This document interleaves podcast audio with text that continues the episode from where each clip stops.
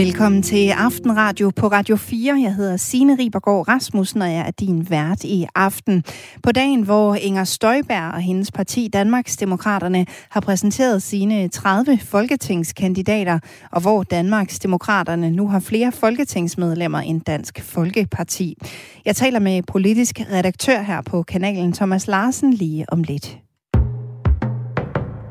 Det skal også handle om cybersikkerhed. SF og Ingeniørforeningen IDA er nemlig gået sammen om et udspil om cybersikkerheden i Danmark. Siden Rusland invaderede Ukraine i februar, er der kommet et større fokus på at øge sikkerheden at de kan lægge vores sundhedssystem ned, de kan lægge vores økonomi ned, de kan lægge vores vandforsyning ned, vores elforsyning, bare for at sige nogle af de øh, forsyninger, vi har, som i virkeligheden er meget sårbare i forhold til det digitale og sikkerheden omkring det. Sådan siger SF's formand Pia Olsen Dyr. Hende skal vi høre mere fra senere i programmet. Og så skal vi tale om kønsskifte. Det fremgår nemlig af regeringens nye LGBT plus plan, at børn ned til 0 år skal kunne få nyt CPR-nummer.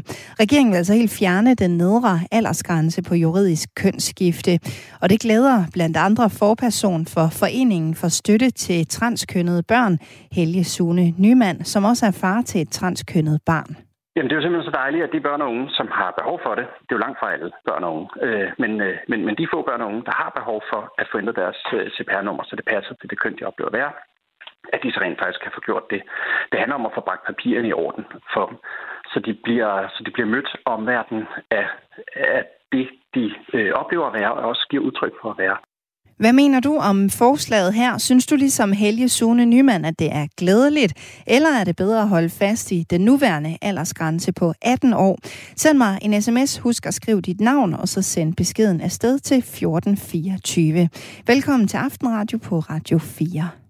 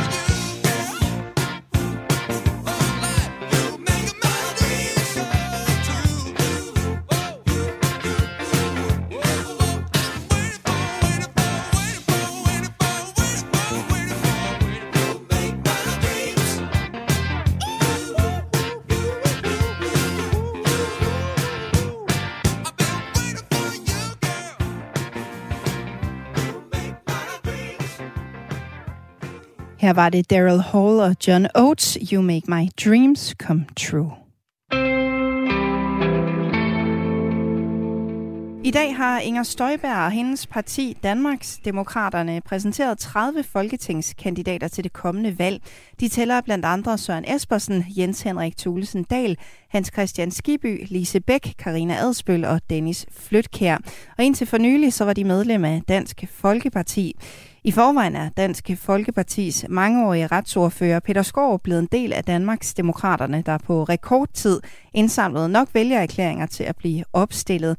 Og dermed er partiet med syv folketingsmedlemmer nu større end Dansk Folkeparti, der har seks medlemmer. Thomas Larsen, politisk redaktør her på Radio 4. Hvad betyder det for Danmarks Demokraternes chancer for at blive valgt ind i Folketinget, at partiet altså allerede er repræsenteret med syv medlemmer i Folketinget?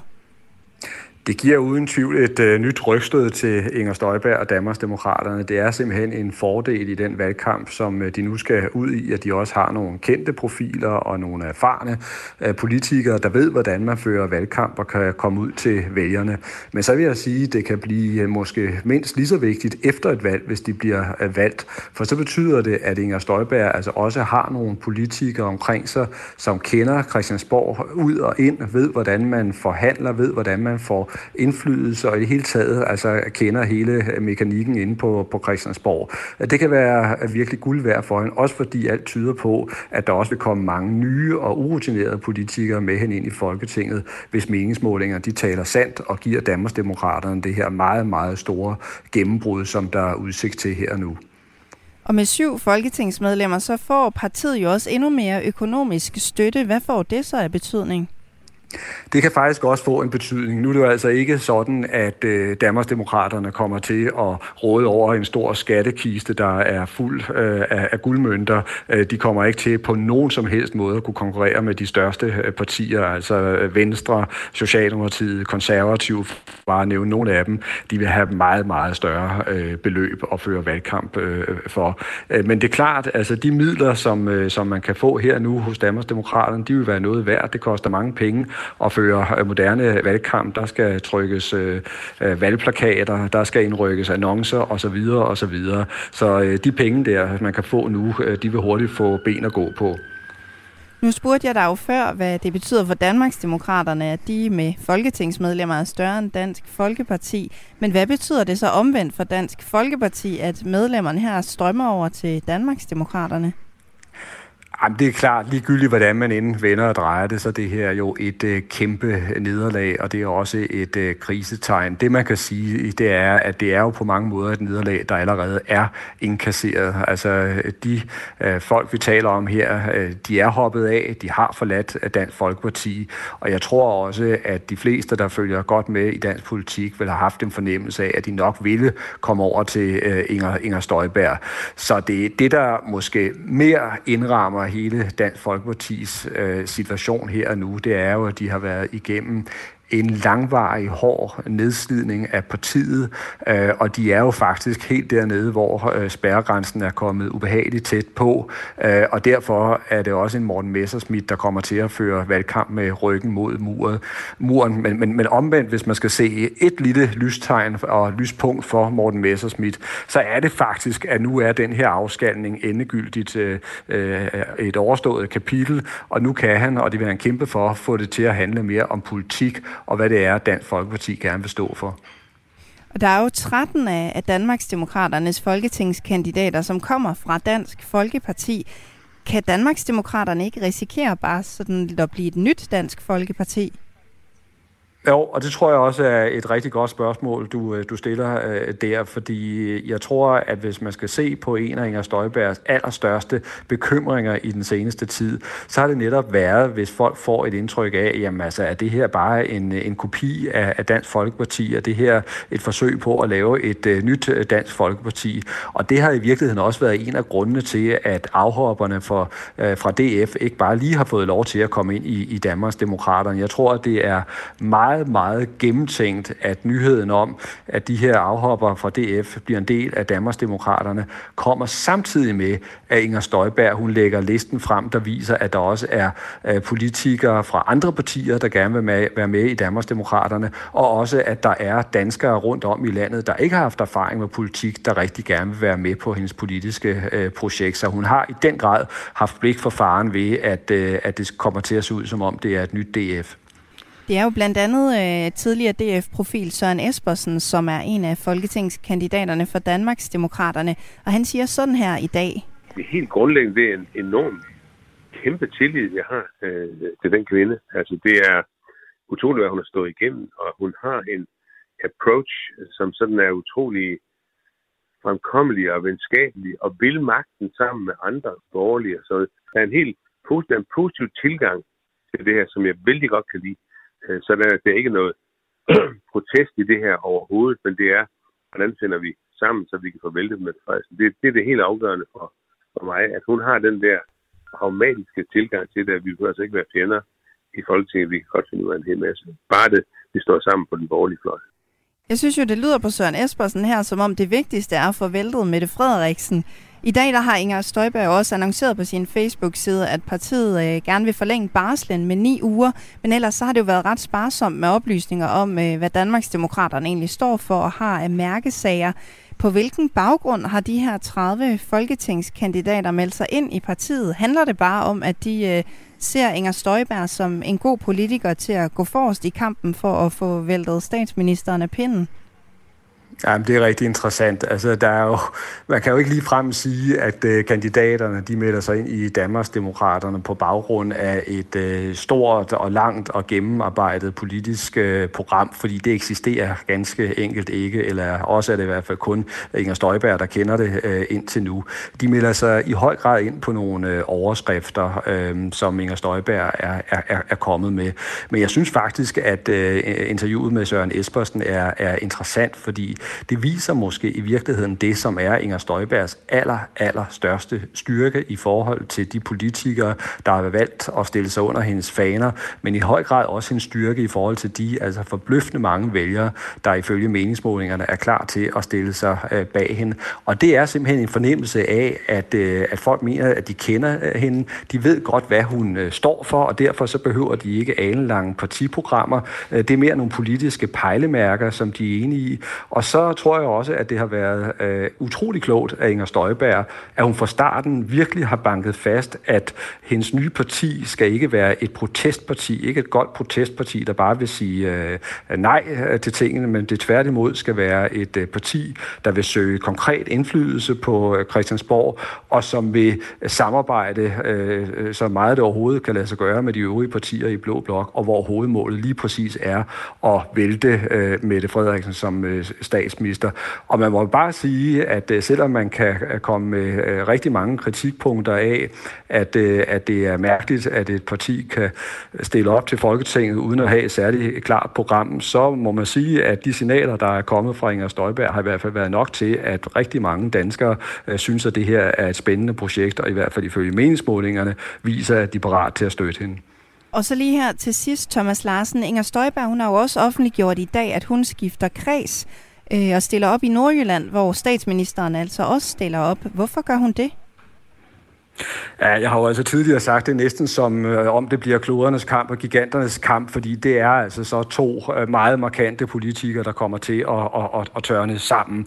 Og det, er et, øh, det bliver en valgkamp i valgkampen, og det er også noget, der vil påkalde sig enorm interesse for, for, for, for medierne. Det er klart for Mette Frederiksen som statsminister og som formand for Socialdemokratiet bliver det afgørende vigtigt virkelig at komme til at stå stærkt i det nordjyske og få så mange vælgere med sig som overhovedet muligt netop i, i det område. Men det er også klart, at Nordjylland er Inger Støjbergs stærkeste hjemmebane, og der er rigtig mange, der vil stemme på hende derop. Så det bliver virkelig interessant at se, hvordan den tvekamp den kommer til at udfolde sig. Og så lød det altså fra Thomas Larsen, der er politisk redaktør her på Radio 4. Ifølge Danmarks Demokraterne er 13 kandidater tidligere DF og 11 er tidligere medlemmer af Venstre. En har en fortid i de konservative, og så er der fem, som ikke tidligere har været medlem af et parti. I diverse meningsmålinger står Danmarks Demokraterne til at blive valgt ind i Folketinget med omkring 10 procent.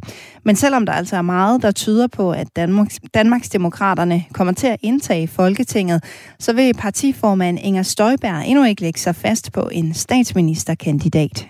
Jeg kommer til at pege på den statsminister, hvor Danmarksdemokraterne kan få mest af sin politik igennem, og så er det klart, at for mig er det også vigtigt, at man kan stole på den statsminister, der nu kommer til at sidde for bordenden.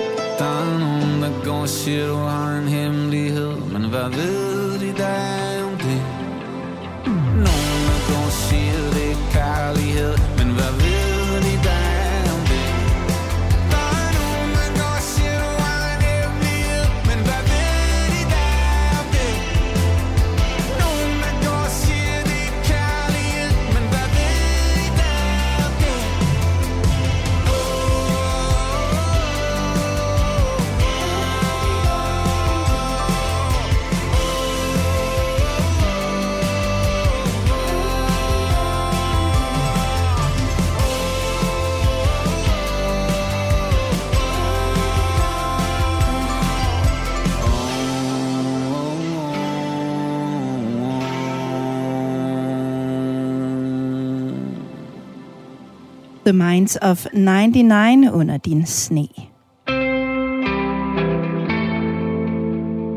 Når Fødevarestyrelsens embedsdyrlæger kommer på kontrolbesøg hos landmanden i dag, så kontrollerer de, at reglerne for dyrevelfærd bliver overholdt. Men sådan er det ikke for opdræt af fisk. Der er nemlig ingen velfærdstilsyn, og det er et kæmpe hul i lovgivningen. Så lyder det fra dyrenes beskyttelse, efter at Ministeriet for Fødevare, Landbrug og Fiskeris nye strategi for dansk akvakultur er sendt i høring. Nikolaj Lindeborg, du er biolog og konsulent med ansvar for fisk i dyrenes beskyttelse. I efterspørger tilsyn med opdrettet fisk. Hvorfor gør I det? Ja, tak. Ja, det øh, gør vi, fordi øh, at fisk de føler smerte og, og stress, og derfor øh, skal man også behandle dem derefter. Så man kan sige, den forskning, der har været inden for for fisk, øh, den er, har udviklet sig meget de sidste 20 år. Den er, den er gået fra, at, at mange måske mente, at fisk ikke kunne føle smerte. Men nu ved man, at fisk de har smertereceptorer, ligesom andre vivldyr. De har nerver, der kan transmittere sådan et smertesignal, og de har en hjerne, der kan behandle det. Alt det, der skal til for, at øh, et dyr kan mærke smerte. Øh, og det har man også erkendt både i EU-regi, der har man en organisation, der rådgiver EU om fødevarer, som hedder EFSA, og de har, de har sagt, at fisk føler smerte og stress. Og senest øh, i år i april har vores øh, fødevareminister Rasmus Prehn også været ude og bekræfte, at, at det er Fødevareministeriets holdning. Og hvordan er så fiskevelfærden generelt i Danmark? Fiskevelfærd, det er ikke noget, jeg nogensinde har hørt, øh, hørt nogen tale om før, så det er ikke noget, jeg ved noget om. Nej, altså, øh, og jeg vil ønske, at jeg kunne øh, svare meget klart på dit spørgsmål. Det, det er simpelthen det, der er, er hele problemstillingen her, at øh, uden et tilsyn for fiskevelfærd, der er det vanskeligt at sige præcist, hvordan fisk har det. Øh, så det er det, vi, øh, det er det, vi opfordrer staten til, at man indfører tilsyn med fisk i Danmark, i akvakultur. Ja, I efterspørger altså det her tilsyn med opdrettet fisk. Så I også gerne, at man gjorde mere end at indføre et tilsyn, eller er det bare det, der skal til? Nej, man kan sige, at et, et tilsyn det løser jo ikke nogen øh, problemer i sig selv.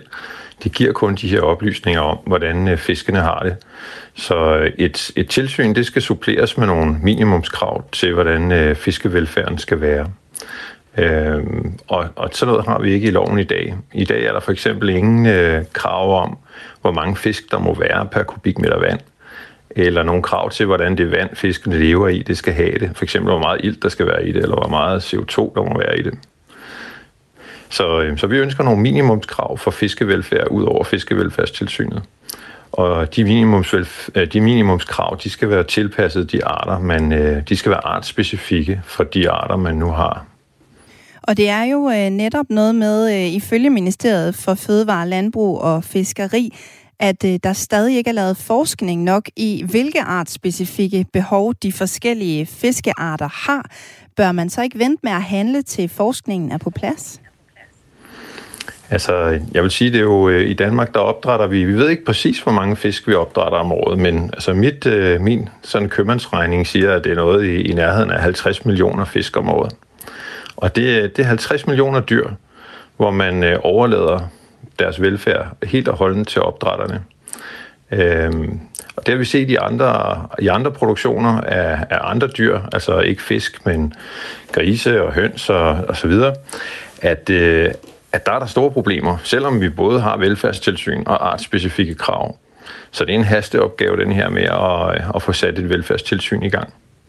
Og ifølge, eller i deres udspil, lægger Ministeriet for Fødevare, Landbrug og Fiskeri jo vægt på, at en langt større andel af den danske produktion af fisk skal ske i det, der hedder recirkulerede anlæg på land. Først og fremmest vil du så prøve at forklare, hvad det lige er, det er. Ja, det vil jeg gerne. Øh, altså det, at, at man kalder det recirkuleret, det henfører til, at man bruger noget vand i sådan et øh, akvakulturopdræt.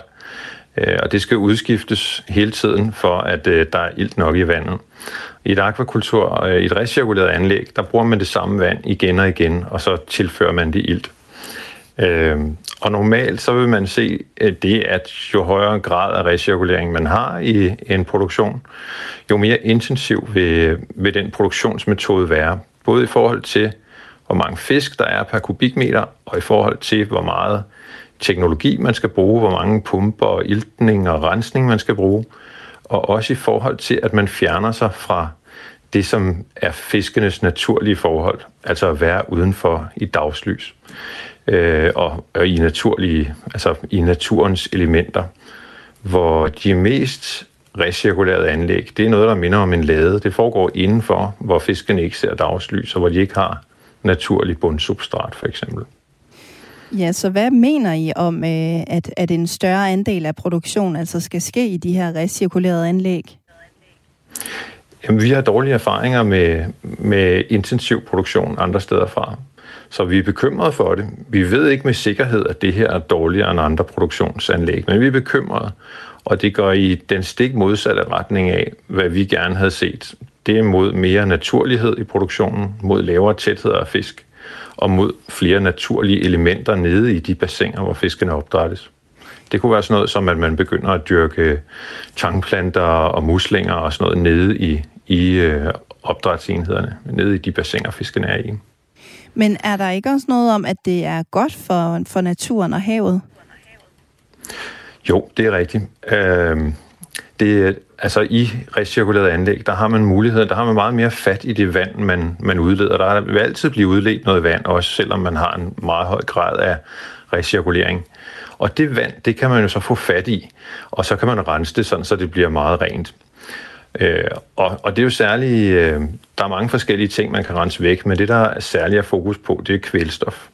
Og der er dyrenes beskyttelse fuldstændig enige i, at, at havet har det rigtig dårligt, og det er under pres fra for meget kvælstof. Så det er rigtig vigtigt, at vi i Danmark når de krav for at reducere kvælstof, som, som vi har sat os. Men vi mener ikke, at, at, at fisk, eller altså den produktion af fisk eller andre dyr, den, øh, den må ikke ske på hverken øh, bekostning af havmiljøet eller på bekostning af dyrevelfærd. Så man må finde andre måder til at, at fjerne det kvælstof på, som der skal fjernes. Og en af de måder, det er, som er oplagt, det er at se på, hvor mange dyr vi skal have i, i produktion i Danmark. Og så her til sidst, Nikolaj Lindeborg, Ministeriet for Fødevare, Landbrug og Fiskeris øh, nye strategi for dansk akvakultur her, den er sendt i høring. Er hele strategien for dårlig, eller ser I også gode takter i dyrenes beskyttelse? Ja, altså jeg, øh, jeg vil sige, at jeg er, øh, jeg er rigtig ked af den strategi, der ligger. Øh, det er en bevægelse mod større intensitet, og uden de her velfærdstilsyn, som, som vi har ønsket os, og uden lovgivningen, uden øh, der er ikke skitseret, at man vil lave øh, krav til fiskevelfærd. Så jeg vil sige, det er, vi står et dårligere sted, end, end før vi, øh, vi så strategien. Og det er, man kan sige, det er, det er underligt, at, øh, at vi står med så dårlig en strategi, fordi vi er en meget bred kreds af interessenter, som dækker både øh, dem, der producerer fisk, altså Dansk Akvakultur og Foreningen Netværk for Økologisk Akvakultur, Landbrug og Fødevare, Økologisk Landsforening. Vi har alle sammen gået sammen i rigtig god tid inden den her strategi, og så har vi gjort embedsfolkene og ministeren opmærksom på, at vi har brug for velfærdstilsyn for fisk, øh, og at vi har brug for bedre rammevilkår for at dyrke økologiske fisk. Og de ting, de er simpelthen ikke med i strategien. Nikolaj Lindeborg, tak fordi du var med her. Ja, det var så lidt. Altså øh, biolog og konsulent med ansvar for fisk i dyrenes beskyttelse. Jeg har kontaktet Ministeriet for Fødevare, Landbrug og Fiskeri, men de er desværre ikke vendt tilbage.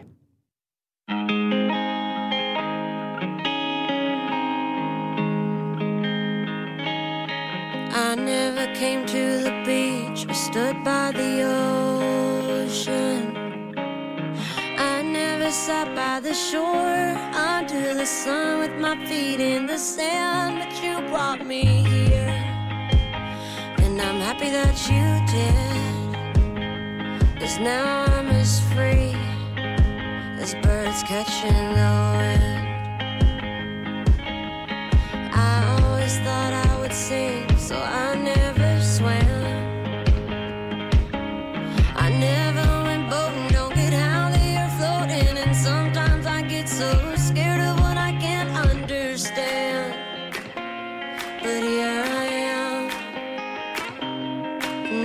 to you.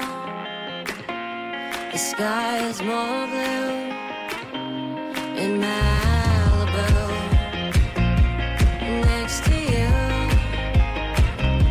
in Malibu. Next to you. We watch the sun go down as we walk.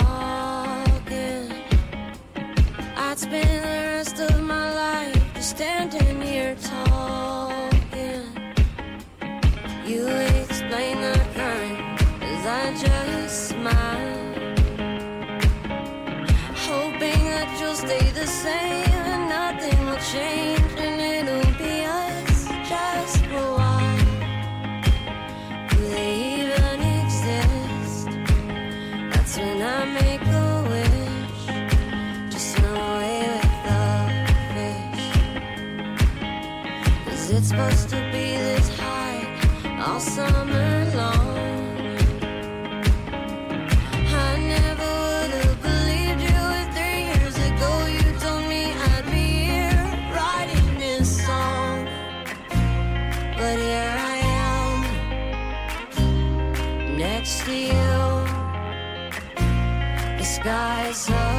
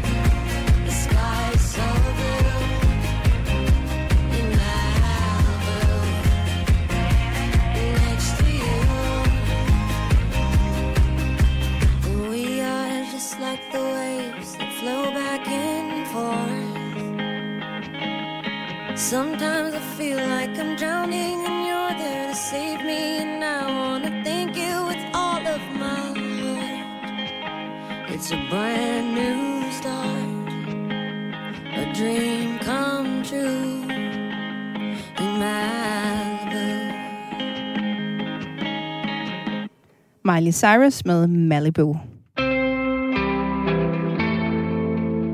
Du lytter til Aftenradio her på Radio 4 i aften med mig, Signe Ribergaard Rasmussen, og så er du kommet i studiet, Dagmar Eben Østergaard. Ja. Du er God nyheds... God aften, min ven. Du er nyhedsvært på kanalen her til aften. Og du er kommet i studiet for at fortælle om nogle af de nyheder, som du ikke har haft med i nyhedsudsendelserne i dag. Ja, det er jeg. Hvad er den første historie, du har taget med? Det handler om øh, politik. Det ved jeg, det også fylder meget herinde i dag. Det har det jo gjort generelt i nyhedsbilledet. Danmarks Demokraterne har jo om nogen stjålet kan man sige, øh, fokus i dag. Det Der er en øh, sige. klar tendens i Danmarks Demokraterne til at rigtig mange DF'ere, de går øh, den vej. Ja. Men der er også en anden tendens i politik, og det er øh, sportsfolk i politik. Ja. Ja, man tænker umiddelbart, vi har Ulrik Vilbæk, borgmesteren i øh, Viborg. Vi har Joachim B. Olsen, som øh, sad i Folketinget for Liberal Alliance for en, øh, et stykke tid siden. Øh, nu er der endnu en mand, som øh, melder sig på banen. Der er i øvrigt flere end dem, jeg nævner her. Øh, Borgmesteren i Gentofte er også gammel håndboldspiller, tror jeg. Ja. Nå, men en tidligere okay. landsholdsspiller på håndboldlandsholdet, Erik Vej Rasmussen, han stiller Ja. også op til Folketinget nu, så der har vi i hvert fald en, øh, en slags tendens også ud i, øh, i politik. Han stiller op for Venstre ved det næste folketingsvalg. Han skal lige nå at godkendes formelt på et opstillingsmøde i øh, september, men øh, det her det er altså noget, som øh, partiforeningen i Fagerskov Kommune de øh, oplyser ifølge TV2 Østjylland. Mm. Han har jo spillet øh, over 200 landskampe for Danmark tilbage i, altså i 80'erne og 90'erne, så øh, på den måde er han en gammel gavet øh, sportsmand, men nu altså måske også snart en politisk øh, karakter. Ja, okay, okay, Ja. okay. Vi journalister kan jo godt lide tendenser. Ja, det er nemlig Ja. ja. det, og der skal altid i hvert fald tre til en tendens, ikke? Nu er Jo flere, der. jo bedre. Hvad har du ellers øh, ikke taget med i nyhederne, men taget med ind i studiet? Jeg har taget en øh, dårlig nyhed med for øh, beboerne i Kolding. og Ja. måske omegn. Øh, et udslip af spildevand har øh, lukket urenset spildevand ud ved det, der Mm. hedder Rebæk Strand i Kolding. Øh, det er noget, som øh, kommunen oplyser om på sin hjemmeside, og nu har man altså lukket for øh, badning ved den her strand, og det må man sige med vejret, vi ser de her dage, man har nok brug for at blive kølet en lille smule ned, så er det dårligt nyt for øh, beboerne i Kolding og alle dem, som ellers kommer ved Rebæk øh, Strand om spildevandet egentlig er forurenet på grund af det her øh, urensede spilde, eller om vandet er forurenet på grund af det her urensede spildevand, det er sådan lidt øh, usikkert endnu, men man har altså valgt at udstede det her badeforbud øh, af noget en miljømedarbejder forklarer ved Kolding Kommune. Øh, men altså 850 ørder er fundet døde på en strækning ved det her vandløb. Uh. Øh, så Ja. måske. Så er der måske nok noget om snakken. det, det kunne da godt være. Der bliver taget prøver af badevandet øh, i dag, og så øh, håber man på, at resultaterne de øh, ligger fredag. Så kan man jo håbe, at der bliver åbnet op, og at øh, vejret stadigvæk holder, så man kan få en badetur ved Rebæk Strand i Kolding. det, det er dårligt timet. Og øh, sidste levende billede i øh, den her omgang, det, du kender godt det der med, at man kan, ikke kan finde sin nøgle, ikke? Jo, det sker øh, cirka hver anden dag for mig. Hvor lang tid plejer du at lede efter den? Øh, det er jo et sted mellem et halvt minut og en time. Men ikke 500 år. Øh, nej, ikke, øh, nej, så, Nej. så lang tid har jeg ikke Åh, prøvet. det er meget godt. Øh, det kan være, at der er nogen, der har let efter en nøgle i 500 år. Hvem ved? Fordi der er nemlig blevet fundet en 500 år gammel nøgle i Helsingør. Og det er altså sådan en ret stor krabat. Den er 9 gange 17 cm, den her Ja. nøgle. Den kæmpe, kæmpe nøgle. Hvor skørt øh, den var så svær at finde. Ja, den er blevet gravet op i forbindelse med et anlægsarbejde på torvet foran Helsingør øh, Rådhus. Det er en historie, som øh, TV2 Lorry de har i dag, og det er øh, arkeolog og museumsinspektør i Museum øh, Nordsjælland, Liv Appel, som har udgravet den her nøgle i forbindelse med anlægsarbejdet. Den er 500 år gammel, er sådan øh, cirka slaget på, øh, på tasken fra, øh, fra hendes side. Og det, det interessante det er jo, nu har man fundet nøglen, men hvad passer den til? Jeg tænker stor nøgle, ja. stor værdi bag låsen. Ja, ja. Jeg opfordrer godt, hermed øh, til en, øh, en skattejagt i Helsingør og omegn i hvert fald. Ja, jamen, øh, den er jo hermed givet videre. Dagmar E. Møstergaard, tak fordi du øh, opdaterede os på øh, også nogle af de nyheder, som ikke ellers lige øh, var kommet op til overfladen i dag. Selv mange tak. Du er nyhedsvært i aften, og man kan altså høre mere til dig og de nyheder, du så har valgt at tage med kl. 20, når der er nyheder næste gang. Få morgens første nyhedsoverblik med dagens første fem her på Radio 4. Dagens tophistorie er... Alle hverdage udvælger vi de vigtigste nyheder, og du får dem i vores nyhedspodcast, dagens første fem. De seneste oplysninger tyder på... Tag nyhedsoverblikket fra Radio 4 med i ørerne, så er du opdateret på de fem historier, du har brug for at kende, når din dag begynder. Det er en sag, vi følger hele dagen. Dagens første fem er fem historier på 5 minutter. Alle hverdage kl. 6.30 i vores app. Radio 4 taler med Danmark.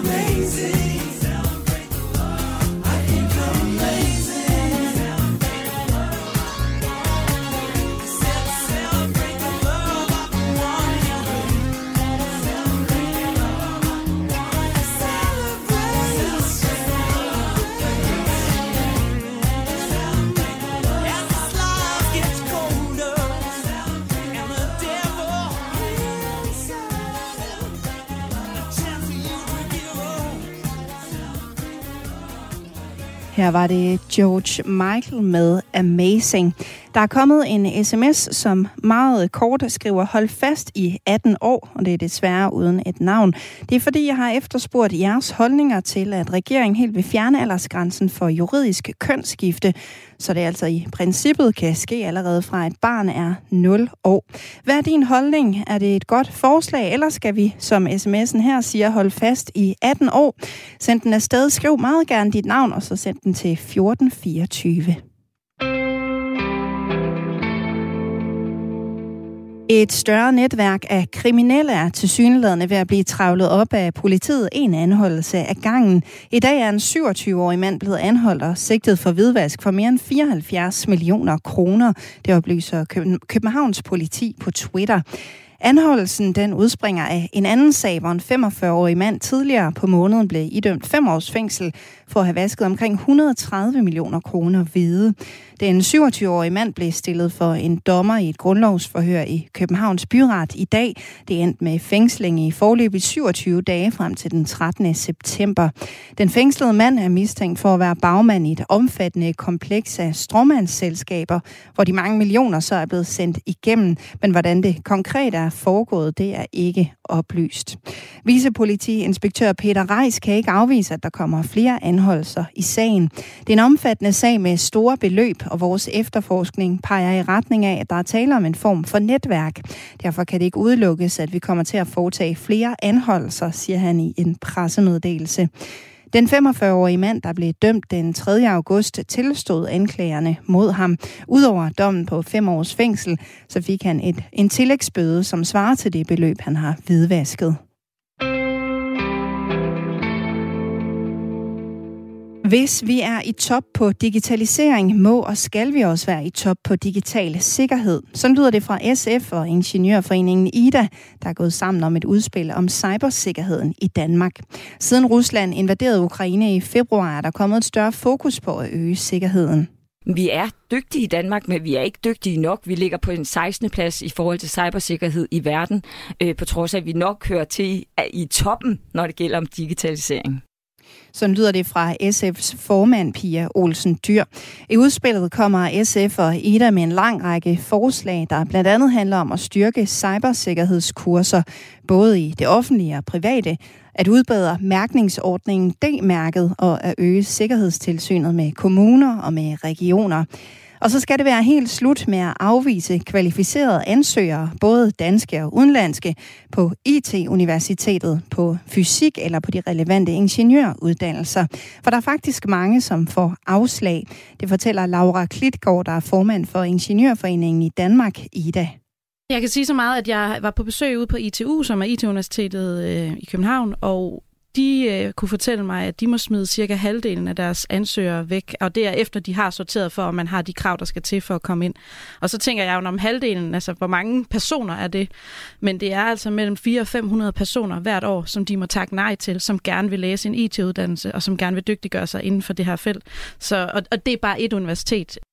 SF og IDA foreslår også, at forskningsinstitutionerne fra næste år får mulighed for at opslå langt flere Ph.D.-pladser for at få en bedre forståelse af cybersikkerhed, digitale krigsførelse og beskyttelse af kritisk infrastruktur. Helt konkret så foreslår de mellem 50 og 100 yderligere Ph.D.-pladser i de kommende år. Det er en investering i fremtiden, men hvis vi ikke gør det nu, så har vi dem jo heller ikke om tre øh, fire, fem år, når vi har brug for dem. Og vi må erkende, at vi har brug for mange flere. Øh, vi har brug for flere hoveder, der investerer her. Ifølge SF og Ingeniørforeningen, så er det afgørende, at der bliver gjort noget, for konsekvenserne ved at lade være kan være mange at de kan lægge vores sundhedssystem ned, de kan lægge vores økonomi ned, de kan lægge vores vandforsyning ned, vores elforsyning, bare for at sige nogle af de øh, forsyninger, vi har, som i virkeligheden er meget sårbare i forhold til det digitale og sikkerheden omkring det. Sådan lyder det fra Pia Olsen Dyr, og hun bliver bakket op af Laura Klitgaard fra Ida. Hvis ikke vi gør noget nu, så åbner døren, og til sidst så står den på hvid gab, og så er det bare været ind og tage for sig af retterne. Og det tror jeg ikke, der er nogen af os danskere, der har lyst til, når vi ved, hvor mange gange bare på en uge vi for eksempel bruger NemID eller MitID.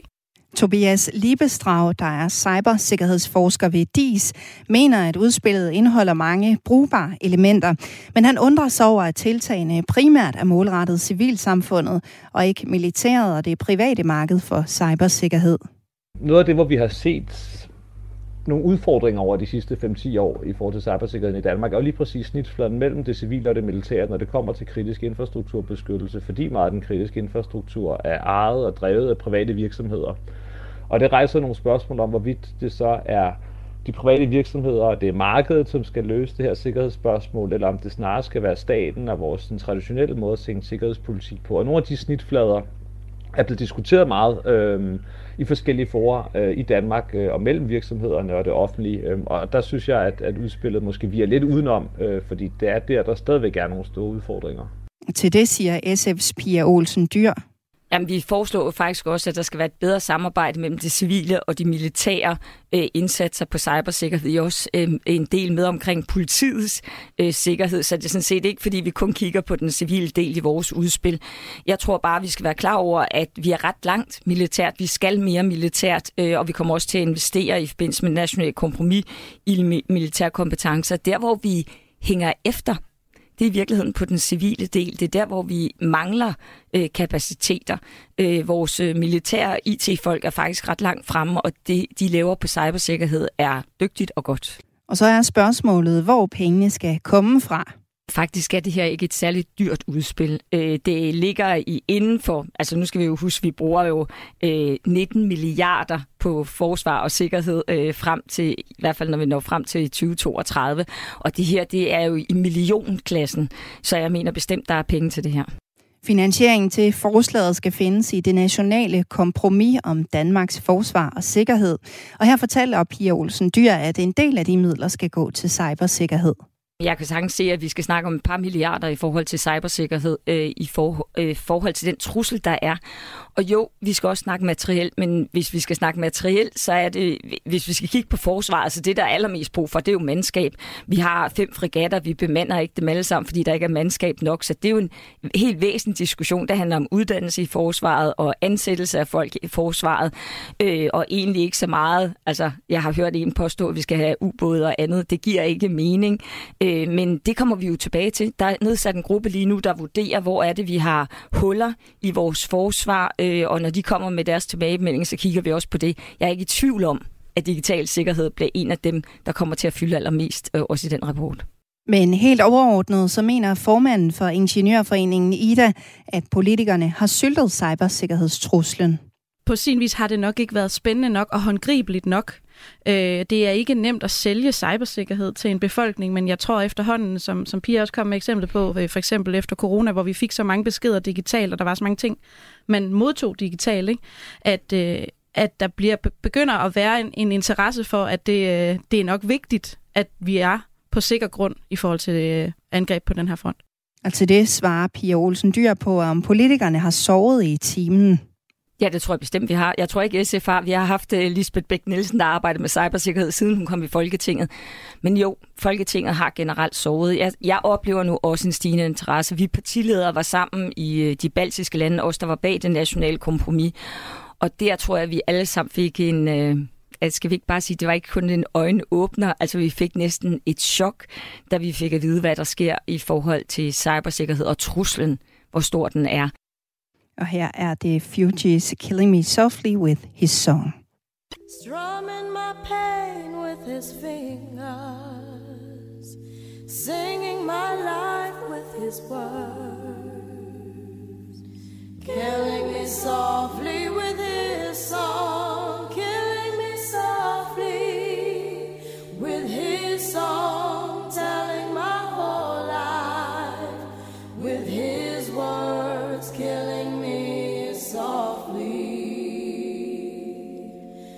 with his song.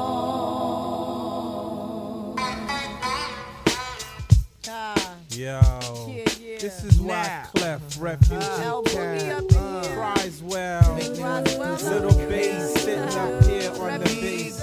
While I'm on this road, I got my girl L. One time, one time. Hey yo, L, you know you got the lyrics.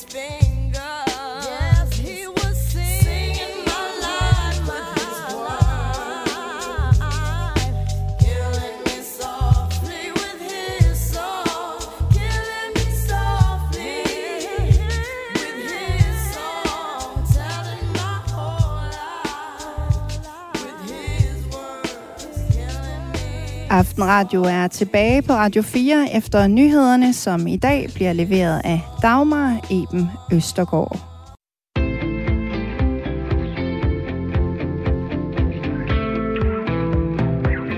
Velkommen tilbage til Aftenradio på Radio 4. Jeg hedder Signe Ribergaard Rasmussen, og det er mig, der har æren af at være din vært i aften. En aften, hvor det skal handle om et lækket lydklip, som hurtigt er blevet meget omtalt, og som kan komme til at spille en rolle i formandsvalget i Storbritannien. Jeg taler med journalist Morten Rønnelund lige om lidt. Og så vil regeringen helt fjerne den nedre aldersgrænse på juridisk kønsskifte. Det fremgår af regeringens nye LGBT plus plan, at børn ned til 0 år skal kunne få et nyt CPR-nummer. Der er kommet en sms fra Ruth fra Ballerup. Hun skriver, så små babyer på for eksempel 7 måneder kan fremstå som det køn, de identificerer sig med. Hvor jeg hader at være enig med Pia Kærsgaard om noget som helst, men det her er det glade vanvid. Hvad mener du om forslaget her? Synes du, at det er glædeligt, eller er det bedre at holde fast i den nuværende aldersgrænse på 18 år? Send en sms, husk at skrive dit navn, og så send den afsted til 1424. Velkommen til Aftenradio på Radio 4.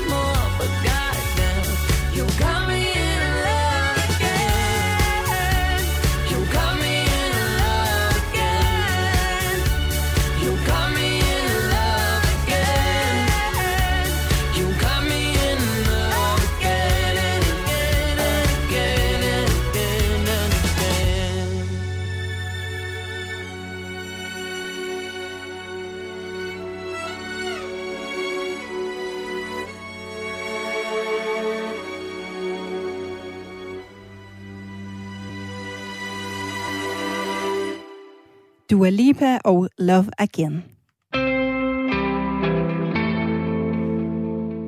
Mens kampen om den britiske premierministerpost er gået ind i slutspurten, så er der nu dukket et lækket lydklip op. I lydklippet optræder den konservative politiker Liz Truss, der er favorit til at overtage premierministerposten i september efter Boris Johnson. There's a fundamental issue of British working culture, and it's not essentially if we're going to be a richer country and a more prosperous country, that needs to change. But I don't think people are that keen to change that. So I think there's a slight there's a slight thing in Britain about wanting the easy answers. Det her klip er to minutter langt i alt, og i klippet, der siger Liz Truss blandt andet, at britternes tankegang og indstilling til arbejde er et fundamentalt problem, som er delvis skyld i Storbritanniens relativt dårlige produktivitet. Klippet kom frem i aftes, og det stammer fra hendes tid som finansminister mellem 2017 og 2019. Morten Rønnelund, du er journalist og dækker formandsvalget for Radio 4. Lydoptagelsen her, den ser jo dagens lys på et tidspunkt, hvor Liz Truss har en, en solid føring i meningsmålingerne over sin rival, som er Rishi Sunak, i kampen om at blive Storbritanniens næste premierminister. Hvad får det her konsekvenser for hendes valgkamp?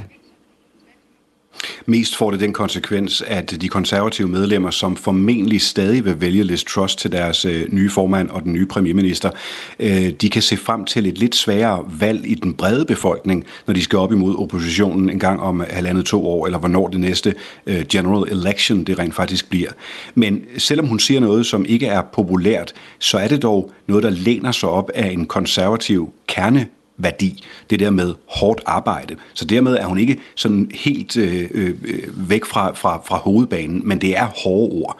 Øh, og især hendes ord om forskellen på by og land har måske gjort lidt ondt. Liz Truss er jo, Liz Truss hedder hun. Hun er jo også medforfatter af den bog, der hedder Britannia Unchained øh, fra 2012. Og i den bog, der bliver britiske arbejdere blandt andet beskrevet som de værste dagdrivere i verden. Det er altså en udtalelse, som Truss i juli under en debat tog afstand fra, og som ifølge hende er skrevet af Dominic Raab, som også er medforfatter til bogen. Nu kommer de her holdninger jo altså op til overfladen igen. Hvorfor er det et problem, hvis det er det, at hun siger, som hun gør i lydklippet?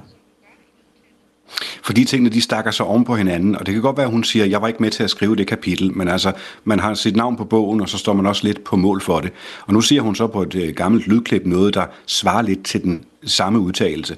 Og for en lille måned siden, der havde hun en plan om at ændre lønsystemet for alle de offentligt ansatte, sådan så der var regionale forskelle, betydende at dem uden for de store byer rent faktisk skulle have lidt mindre i løn, fordi produktiviteten var lavere. Altså det, det stakker sig op med de her små signaler, der handler om, at, at folk ikke rigtig er deres indsats værd, hvis man skal stille det lidt på spidsen, og det er ikke et godt signal for hende. Øh, på et tidspunkt, hvor britterne de står overfor, i dag kom det frem, at inflationen har rundet de tocifrede, det er nu 10,1 procent. Øh, de synes, de arbejder hårdt, og de kæmper for at overleve, så det er et rigtig kikset tidspunkt at få at vide, at man også er lidt smådoven, især hvis man er henne fra provinsen, ikke? Jeg har fået en, øh, en, en sms, eller vi har fået en sms, øh, en der spørger, hvem har lækket optagelsen? Er det noget, man ved noget om? Nej, Det er ikke kommet frem endnu. Øh, der kan selvfølgelig være nogle gæt, og det er også muligt, at Liz Truss selv kan genkende ordene øh, og kan finde ud af, hvem det så må være. Måske også, når man lytter nærmere til, hvad der er redigeret ud. Øh, Nogle steder er sløret og sådan noget undervejs, så måske kan hende selv og hendes hold regne ud, hvor det er fra. Men nej, altså der er ikke nogen, der er blevet peget ud, som, som der kommer det fra. Men øh, det lugter meget af noget internt, altså nogle konservative kræfter, der har tænkt, nu giver vi det lige et skud og ser, om vi kan få Rishi Sunak ind. Men det er den rene spekulation, om det skulle være nogle af, af hans folk, der på et tidspunkt har, har optaget hende. Og også hvorfor det er optaget og gemt til nu. Og det bringer mig jo øh, let og elegant videre til næste spørgsmål. Er lækket af det lydklip her gode nyheder for hendes politiske modstander, altså Rishi Sunak? Ikke gode nyheder nok til, at jeg tror, han tænker, nu har jeg den sådan hjemme. Men det kan være gode nyheder, fordi han kan bygge på øh, en idé om, at han måske er et bedre bud til at vinde hele befolkningens gunst, når der er valg igen. Der, der ligger han sådan set lunere end hende på en hel masse målinger, øh, og er mere spiselig for oppositionens vælgere, skulle det blive en konservativ premierminister igen efter næste valg, end Liz Truss er, fordi hun fremstår meget konservativ på den lidt gammeldags måde, og det er ikke øh, alle britter, der lige er til salg for den. Så der kan han måske se lyset i, øh, jeg er kandidaten, der kan genvinde et valg ude i fremtiden, men det bliver meget teoretisk, fordi britterne er slet ikke ude i fremtiden lige nu. De har dårlig råd til at betale deres regninger om lidt, og det er det, de vil have nogen til at gøre noget ved nu. Så det er det meget kortsigtede kig, de har lige nu, og dermed tror jeg ikke, det kan hjælpe ham så meget endda. Hvad har reaktionerne været på lydklippet her? Jamen, fra Arbejderpartiet, Labour og oppositionen, der har man selvfølgelig øh, hoppet godt og grundigt op og ned på, øh, hvilken fornærmelse det er at sige til den britiske arbejdsstyrke, at den er doven. Og så har man også kilet sig godt ind i den der med forskellen på by og land. Altså, at man sidder uden for de store byer og får at vide, at det især er der, man er doven. Øh, samtidig med, at London og andre store byer sidder på rigdom, og de sidder på de gode ejendomspriser, og de sidder på i forvejen de gode øh, lønninger.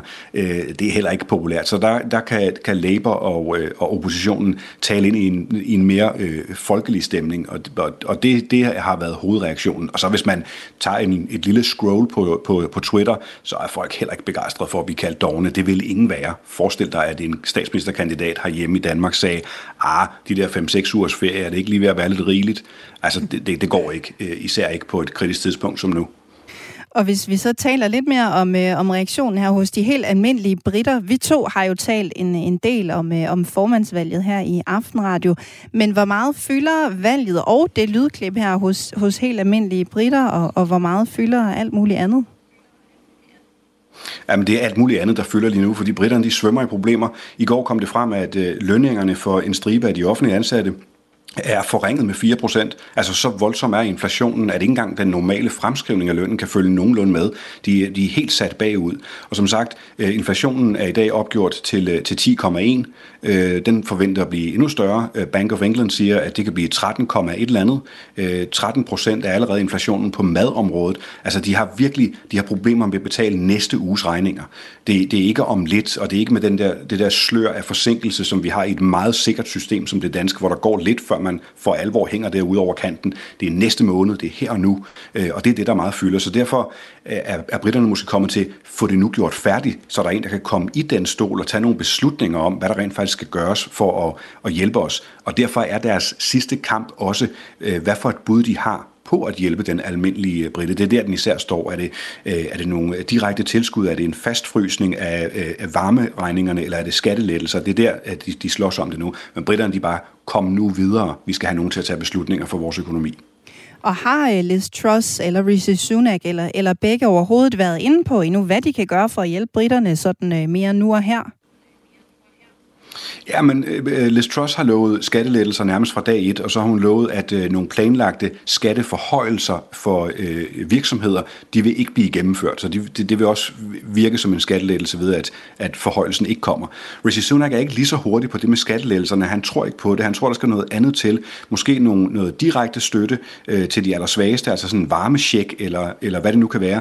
Øh, og så skal der styr på inflationen. Og de har sådan to øh, lidt grundlæggende forskellige tilgange til, hvad der kan skabe styr på inflationen, og hvad der derefter kan skabe vækst, og i hvilken rækkefølge de ting hænger sammen. Og det er virkelig forbundne kar i et kompliceret økonomisk spil, hvor, hvor britterne i forvejen er ramt af, af pandemien og deres øh, håndtering af den, men også af Brexit. Der er stadig eftervirkninger af det. Så, så det, det, det er de fine knapper, og det kan være svært for den almindelige britte at gennemskue. Man skal næsten være økonomiprofessor for helt at se, kan, hvis man skruer på den knap, hvad betyder det så øh, herover. Og, og der forsøger de at byde ind med, med hver deres konservative idé om, hvordan får I flere penge i hånden så hurtigt som muligt, når jeg er øh, blevet premierminister. Det er den, de byder ind på.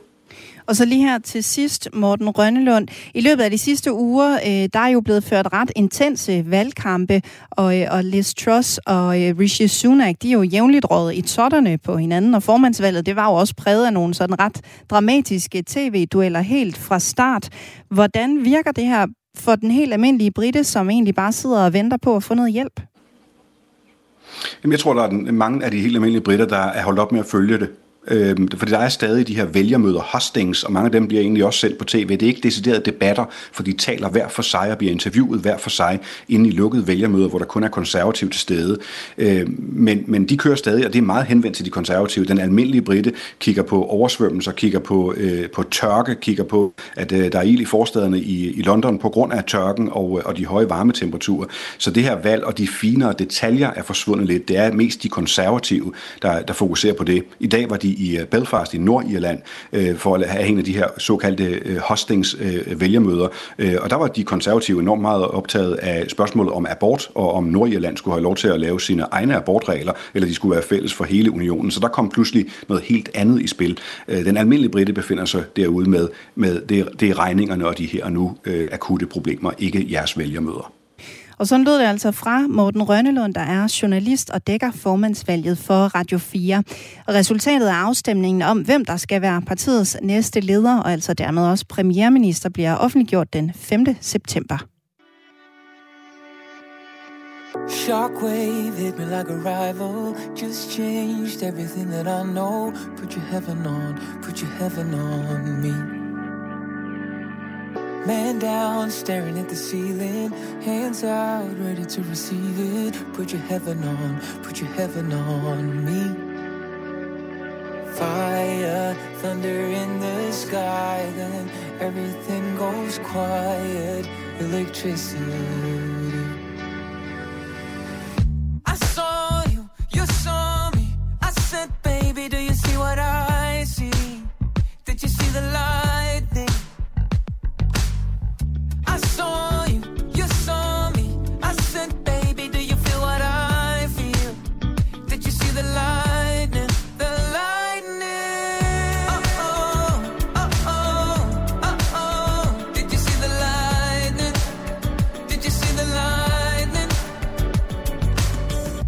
Tried loving in the slow lane. I've lied, running with the mind games. But I've never known, but I've never known peace. Sideways, checking on my vitals. Knock me back into survival like a wrecking ball. Put your heaven on me. Fire, thunder in the sky. Then everything goes quiet. Electricity.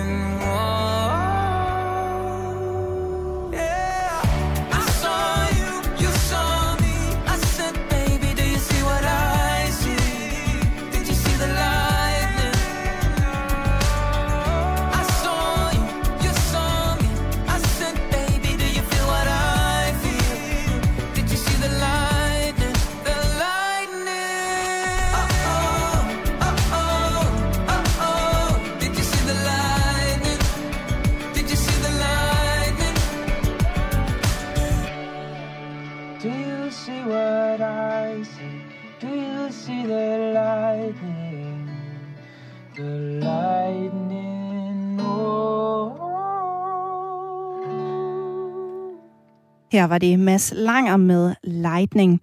Der er kommet to sms'er. Jeg har spurgt, hvad I mener om, at regeringen foreslår helt at fjerne aldersgrænsen for, hvornår man kan få et juridisk kønsskifte. Eva skriver, problemet er, at CPR-nummeret indeholder oplysninger om indehaveren overhovedet. Hvis nummeret var neutralt, vil man også nemmere kunne få et nyt ved identitetstyveri. Hele systemet er forældet og bør laves om. Troels skriver, ja, hvorfor det skal være helt ned til 0 år, kender jeg ikke argumentet for, men aldersgrænsen for at kunne skifte juridisk køn bør helt sikkert være, før man starter i skole og i børnepasningssystemet. Hvorledes det skal foregå, ved jeg ikke, men hvis det endelig skulle være forældre, der pådutter, så kan det jo skiftes tilbage. Hvorfor være så rigid ikke at tillade det? Datasystemet kan vel ikke være problemet. Hvis du har en holdning, så skriv gerne en sms. Husk at skrive dit navn, og så send den afsted til 1424. Du lytter til Aftenradio her på Radio 4 i aften med Signe Ribergaard Rasmussen, og så med min kollega Dorte Lind. Velkommen til, Dorte. Tak. Du er Radio 4's aftensjur i aften, og det betyder jo, at du sammen med et hold gode kollegaer er godt i gang med at se på, hvad Radio 4 morgen skal handle om i morgen mm. tidlig. Mm. Kan du øh, løfte sløret ja. for... Det er derfor, jeg er her. Det er, hvis du sagde nej, ville jeg faktisk Jeg øh, være også lidt panisk over, hvad vi så skulle finde på. Ej, vi kunne nok godt finde på et eller andet. Men jeg vil sige, vi, vi følger det spor, som du lige har læst et par sms'er op omkring. Ja. Øh, for vi fortsætter den her debat øh, i morgen omkring kønsidentitet. Fordi der er mange, der ligesom øh, øh, stusser over det her med, når man er ned til 0 år, har man så øh, overhovedet en kønsidentitet? Øh, og hvorfor skal det være så tidligt? Sådan lyder det kritiske røster i hvert fald. Ja. Øh, og det prøver vi at snakke lidt om øh, i morgen. Vi har en ledende overlæge med fra Center for Kønsidentitet på øh, Aalborg Universitetshospital, og vi har også nogle øh, transpersoner med, altså øh, faktisk nogle, øh, der er født som piger, men som nu identificerer sig som drenge. Ja. Og øh, de har også lidt, for, altså de har et nuanceret syn på det her med, jamen hvornår øh, kan man det her? Altså er det en super god idé? Øh, så ja, vi holder lidt fast i den her debat, og jeg synes, det de siger er super interessant, øh, vores gæster i morgen på det her. Så I kan roligt øh, tænde allerede fra klokken 6. Det er noteret og givet videre. Øh, vi skal også tale om det her med at have et øh, studiejob, og med studiejob mener jeg helt ned i gymnasie. Øh, alderen. Ja. Øh, er det en god idé, eller skal man ligesom sige, øh, i gymnasiet, der skal du simpelthen koncentrere dig, og det er meget noget med noget karakter, øh, gennemsnit og de, en videre ferie i livet osv. Øh, det er nu også kommet øh, op til debat, fordi det viser sig, at der er færre gymnasieelever, der faktisk har et, et, et job. Okay. Øhm, vi taler lidt om, om øh, det er en god tendens. Mm. Øh, er det godt, at man ligesom fokuserer? Eller hvad er det så egentlig, man fokuserer på? Det er jo spørgsmålet. øh, eller kan det faktisk være en fordel øh, at have øh, et job, og hvad vil jeg lære at tjene sine egne penge? Det er jo vel i virkeligheden det, man også øh, gør. Det prøver vi også at, at tale med øh, både øh, elever og deres forældre og eksperter om i morgen. Ja. Og så kan jeg lige nu runde en, øh, den her historie om Støjberg, der jo har præsenteret øh, øh, sin kandidatliste i dag. Ja. Øh, en del øh, tidligere Dansk Folkeparti-medlemmer, men faktisk også en del øh, tidligere venstrefolk. Ja. Øhm, og det prøver vi at zoome lidt ind på. Hvad er det, som de øh, forventer sig af, af øh, det nye øh, parti, øh, som Støjberg har stiftet, Danmarksdemokraterne? Ja. Øh, og får en lille analyse også af vores øh, politiske redaktør, Thomas Larsen. Ja. Perfekt. Jamen, det lyder jo som et øh, rigtig godt program. Ja, det er det. Det er det. Rolig. Stå tidligt op. Dorte Lind, altså Radio 4's aftenshow her til aften, som er ved at lægge et godt program for Radio 4 morgen, kan vi høre. Tak fordi du havde tid til at kigge forbi i Aftenradio. Ja, gerne. Skal vi have aktiv dødshjælp i Danmark? Og synes du, det skal være gratis at køre over Storebæltsbroen? Kom med din mening og din erfaring. Du kan være med på telefon og sms, når vi hver dag debatterer et aktuelt emne i Ring til Radio 4. Jeg bliver en lille smule provokeret af de der folk, der siger, at man kun kan sidde i Folketinget, hvis man er mellem 25 og 65. En øh, sidste bemærkning fra dig, Linda. Øh, Jeg er blevet klogere på de mange vinkler, der er kommet. altså. Lyt med alle hverdage fra 9 til 10. Jeg synes, det er alle tiders idé.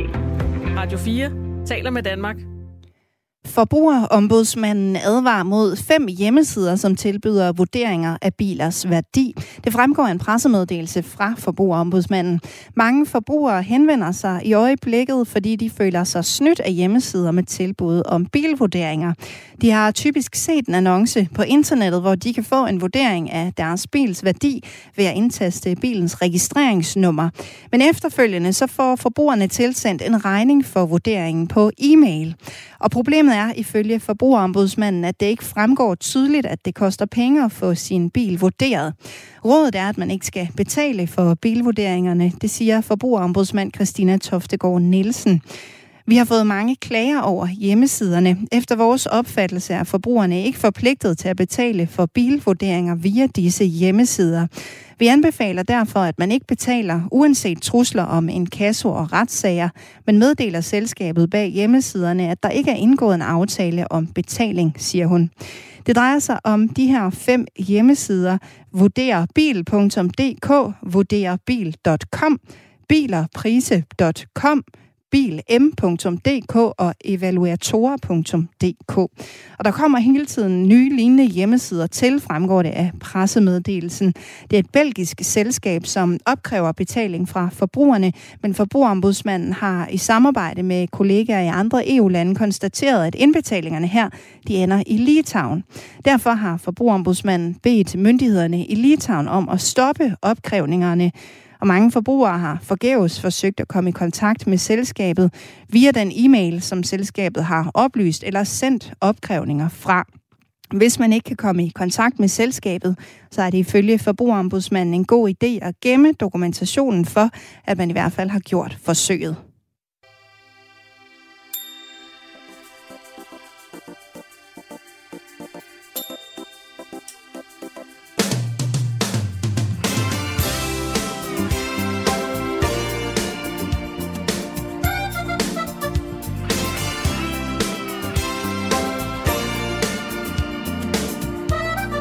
Når jeg bliver gammel, yeah Så vil jeg sidde på en bænk Der hvor havet slår ind over måler.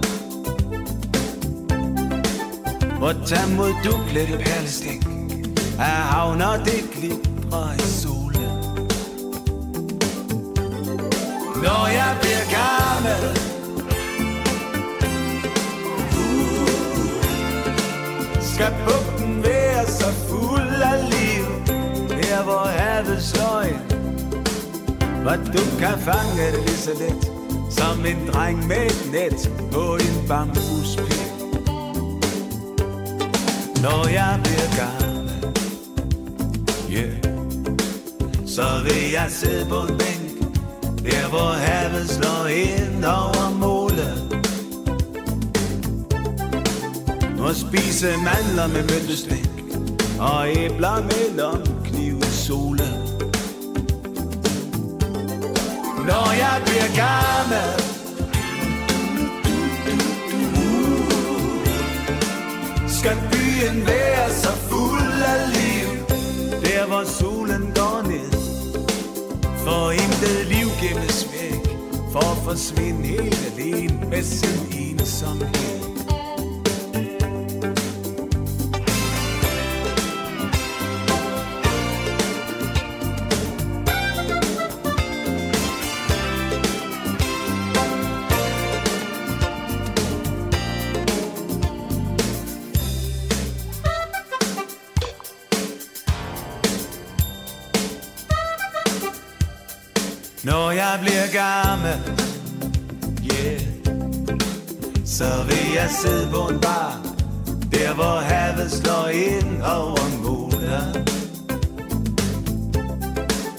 Og dele rødvin og memoir Med de andre gamle i solen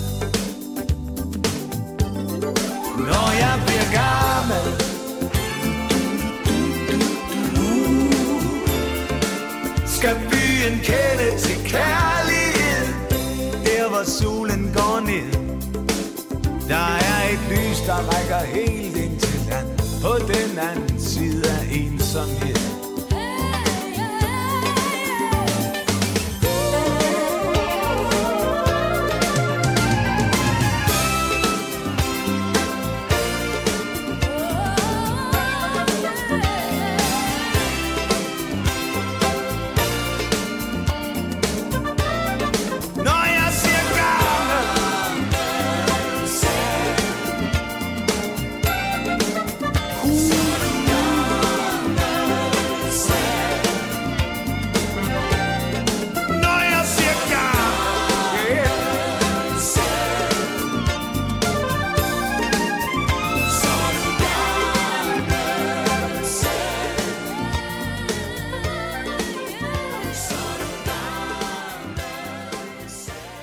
Var det Gnags, når jeg bliver gammel.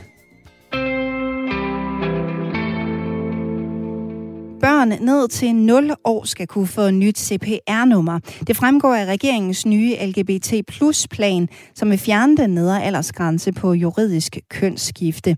Dog kræver det samtykke fra forældre, hvis man er under 15 år. Hvis forslaget her det bliver til virkelighed, så vil Danmark have nogle af Europas mest, Europas mest vidtgående regler på området. Og ifølge Leif Vestergaard Pedersen, der er formand for det etiske råd, så har det været svært for medlemmerne af det etiske råd at tage stilling til forslaget. Det siger han til Radio 4 morgen. Vi er blevet bedt om af Folketingets ligestillingsudvalg om at prøve at kigge på det her med juridisk kønsskifte. Og øh, i sådan en sag, så diskuterer det etiske råd jo, øh, hvad taler for og hvad taler imod, og hvad er de etiske udfordringer ved det ene og ved det andet. Og i den her sag var det etiske råd faktisk øh, delt i, i mange grupperinger, fordi det er en vanskelig sag og et svært øh, problemstilling at, at, at, at, at, at forholde sig til.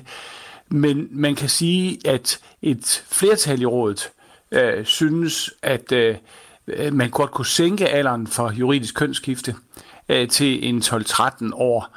Øh, øh, ud fra den betragtning, at på det tidspunkt, der vil øh, barnet eller den unge øh, være i stand til at foretage nogle af de overvejelser, mm. øh, som taler for og der taler imod et øh, juridisk kønsskifte, og også øh, øh, kan, kan forholde sig til, hvad det er for en rolle, man er i. Leif Vestergaard Petersen, kan du ikke lige fremlægge nogle af argumenterne for, at man ikke skal, som regeringen vil, øh, kunne skifte øh, CPR-nummer på et barn helt ned til 0 år? Altså, hvad er det, der gør, at man siger 12 år, okay, under, altså helt ned til 0, nej. Hvad, hvad er nej-argumenterne?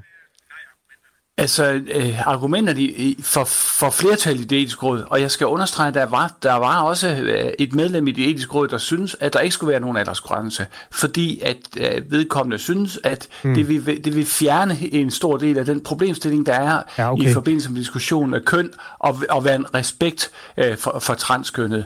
Men argumentet imod, det er, at at, øh, at, at, at øh, nogle af de problemer, som øh, børn oplever i forhold til deres køn, det er, en, det er en del af den naturlige udvikling som barn, og, og det med at finde sin, øh, sin egen identitet øh, som øh, øh dreng eller pige eller noget helt andet, det er noget, der er en proces, og det, kan, det er man faktisk først ved at være klar til ved en 12-13 års alderen. Det var det, er det, der var hovedargumenterne for at sige 12-13 år som, som grænse. Hvilke udfordringer kan det give, hvis en seksårig kommer og siger, eller altså kommer jo ikke og siger fra den ene dag til den anden, men altså hvis en seksårig gerne vil skifte køn, og forældrene sådan bakker det op, hvilke udfordringer vil der være i det? Jamen, der vil vel være den udfordring, at øh, det barn øh, øh, måske øh, altså det, det, vil, det vil kunne føre en større usikkerhed og udfordring over for, ikke for det pågældende barn, som måske faktisk er afklaret, men det kan være med til at skabe usikkerhed og udfordringer og uklarhed for andre børn, som tænker, jamen, er jeg egentlig en dreng eller en pige? Altså det, det er sådan en identitets øh, problemstilling, som øh, næsten alle har på et tidspunkt i deres opvækst. Hvad er jeg egentlig, og hvem er jeg egentlig? Og der kan man sige, at det at, at, at træffe en beslutning, som for eksempel seksårig, der, kan man, der, der, der har man ikke nødvendigvis gennemlevet alle de overvejelser, der skal til for at kunne træffe sådan en beslutning. Og, og det er man måske efter rådets vurdering og efter at have hørt på forskellige øh, argumenter fra forskellige eksperter, øh, mere klar til som 12-13-årige. Og der er også medlemmer af det etiske råd, der siger, nej, øh, vent dog til folk er øh, kommet igennem puberteten, og så øh, øh, træffe en beslutning på det tidspunkt. Som reglerne er nu, skal man være 18 år, før man juridisk kan skifte køn og altså få et nyt CPR-nummer. Helge Sune Nymand er også far til et øh, barn på 9 år, som vi vender tilbage til om lidt, men forperson for Foreningen for Støtte til Transkønnede Børn. Godmorgen, Helge Sune Nymand. Godmorgen. Du mener, at regeringens forslag er godt. Hvorfor? Jamen, det er jo simpelthen så dejligt, at de børn og unge, som har behov for det, det er jo langt fra alle børn og unge, øh, men, øh, men, men de få børn og unge, der har behov for at få ændret deres øh, CPR-nummer, så det passer til det køn, de oplever at være, at de så rent faktisk kan få gjort det. Det handler om at få bragt papirerne i orden for dem, så de bliver, så de bliver mødt om verden af, af det, de øh, oplever at være, og også giver udtryk for at være. Øh, mange af det her, øh, altså når vi nu taler sådan den helt øh, unge alder, øh, sådan omkring øh, skolestart, jamen så tropper de jo op i, øh, i, i skolen allerførste skoledag i deres bedste kjole, og har glædet sig simpelthen så meget til at komme her og få lektier for at lære noget og noget nye venner. Øh, men i skolens øh, IT-system, der, der er de jo opført med et ulige CPR-nummer, og derfor så optræder de jo så på øh, klasselisten som en dreng, og kan allerede fra allerførste skoledag øh, risikere at skulle stå i en situation, hvor de skal forklare, øh, hvordan det kan være. At øh, der skulle være så så mange drenge, øh, og så så mange piger, og nu ser det ud som om, at det er omvendt. Og hvad, hvad, hvad handler det om? Øh, så allerede der, så skal børn, at de her børn, øh, som har det her behov her, de er allerede, man siger, socialt øh, transitioneret og indgår i, i, øh, i, i børnegruppen øh, på lige fod med alle mulige andre øh, øh, børn af det køn. Jeg kunne godt tænke mig lige at få lidt mere at vide om, øh, altså i det omfang, du vil, vil dele ud af det. Altså, du er far til en, altså et barn, der blev født for ni år siden, som i ja. samfundets øjne på det tidspunkt en dreng med øh, ulige CPR-nummer. I dag hedder dit barn Eva, og er ja, en, en pige i jeres... Øh, ja. Hvilken forskel vil det gøre, hvis hun kunne få et andet CPR-nummer? Jamen, det vil betyde, at øh, hun kunne få et pas, hvor der stod et F, så, øh, så vi ikke skulle øh, øh, forklare øh, i paskontrollen, øh, hvordan det, det nu kan være. At altså, det faktisk er vores eget barn, og det er ikke, vi ikke har lånt øh, en, øh, en, en brors pas. Øh, det betyder, at, hun ikke skal, øh, at vi ikke skal ringe øh, i forvejen, når hun skal til tandlægen, eller til, til lægen, eller, eller andre steder, hvor hun skal legitimere sig. Øhm, og det vil betyde, at øh, i Aula, øh, hun går i en helt almindelig dansk folkeskole, og i Aula, der er der også en, øh, en, en drengeliste og en pigeliste øh, som en service til forældrene, når de inviterer til drengefødselsdag og pigefødselsdag, eller, eller hvad man nu bruger det til. Øh, og det betyder, at hele resten af klassen øh, har jo skulle være involveret, alle de andre forældre i klassen har jo skulle være involveret i, at øh, jamen, hun er jo pige, og øh, det, øh, det vil vi gerne have, at de respekterer. Øh, og det er vi jo rigtig heldige med, at øh, langt de fleste mennesker, de er jo søde og rare og respekterer andre mennesker, som de er. Men der er ret mange mennesker, der bliver involveret i, at hun jo bare er pige. Og det er spild af alles tid, at de behøver det. Fordi det er jo en sag for hende. Må jeg ikke lige spørge, er, ligner hun en pige, eller ligner hun en dreng? Øh, ja, jamen, hun ligner en pige. Okay, så det, det, ja, det er fordi, bare du, du beskriver noget praktik omkring det, når I øh, er ude at rejse. Altså har I stået i den situation, at I er, står i en lufthavn med et barn på ni år, der ligner en pige, men som i passet står som dreng? Øh, altså, vi har stået i den situation at øh, rejse øh, op igennem Europa på et tidspunkt, hvor mange andre øh, øh, øh, øh, rejste gennem øh, Europa. Øh, der var flygtningestrømmer og andre, hvor øh, man ved grænseovergangen gik rigtig meget op i, at, at øh, dem, der nu kom over, også havde en, en god grund øh, til det. Så det var nemt nok at rejse sydpå, øh, men der skulle noget forklaring til, når vi skulle rejse øh, nordpå. Øh, fordi de netop går op i, at, at øh, når man legitimerer sig, så er man også den, man siger, man er. Øh, og øh, nu er vi jo så heldige, at, at øh, dem vi mødte, de havde hørt om det der med at være transkønnet før. Øh, men det er ikke det er der ingen garanti for. Øh, og det kan vi jo heller ikke kræve af alle, at de skal sætte sig ind i, i det her område her øh, øh, hele vejen rundt. Øh, så er det lettere, at vi bare retter det ved kilden. Øh, så der, hvor øh, øh, der i de statslige registre, øh, hvor vi har et felt til at registrere kønsidentitet, øh, så kan vi gøre det. Jeg tror, vi skal tilbage til Leif Vestergaard Petersen, for lige at give dig mulighed for at øh, respondere på noget af det her, hvis du skulle have lyst til det. Hvad, hvad er, er din... Øh, ja, hvad har du at sige? Jamen, øh, det er jo øh, øh forståeligt og, og gode øh, synspunkter og argumenter, vi hører her. Og øh, det, det, med det, som bare er den anbefaling, som flertallet i det etiske råd kom og sagde, det er, at, at, at når man er, er under de der 12-13 år, så er det øh, tvivlsomt, om man helt kan gennemskue de grundlæggende årsager til øh, øh, og konsekvenserne af et muligt juridisk kønsskifte. Øh, så, så derfor øh, var vores anbefaling, øh, flertallet i det etiske råd, at, at sænke alderen til 12-13 år, fordi vi godt anerkender de øh, problemer og øh, de, de øh, oplevelser, øh, øh, uheldige oplevelser, man kan have, øh, som vi også får beskrevet her. Det anerkender vi fuldt ud. Øh, men, det, men det ender jo med at være en afvejning af forskellige hensyn, og, og vores øh, vurdering af, hvad man, hvornår man øh, helt er i stand til selv at vide hvad, øh, og vurdere konsekvenserne af det, den, den, den, den, den, der ender vi altså ved 12-13 år. Sagde Leif Vestergaard Petersen, altså formand for det etiske råd. Den konservative ligestillingsordfører Birgitte Bergmann siger, at regeringens forslag rammer ved siden af. Til Jyllandsposten siger hun, når man er i en alder, hvor man ikke engang kan bestemme sin egen sengetid, så skal man heller ikke kunne skifte køn. Det er helt uhørt. Øhm, Helge Sune Nyman, dit barn er ni år. Øh, Hvordan øh, har du det med, med det synspunkt? Altså, hun bestemmer jo heller ikke selv, hvornår hun skal i seng. Er du sikker på, at hun er i, i en alder, hvor hun kan bestemme sit køn? Øh, jamen altså, nu handler det jo heller ikke om sengetider, det her. Øh, det her, det handler om at øh, få lov til at være øh, den, man er. Øh, som menneske, så er vi den, man er. Øh, øh, vi er lige fra vi er født.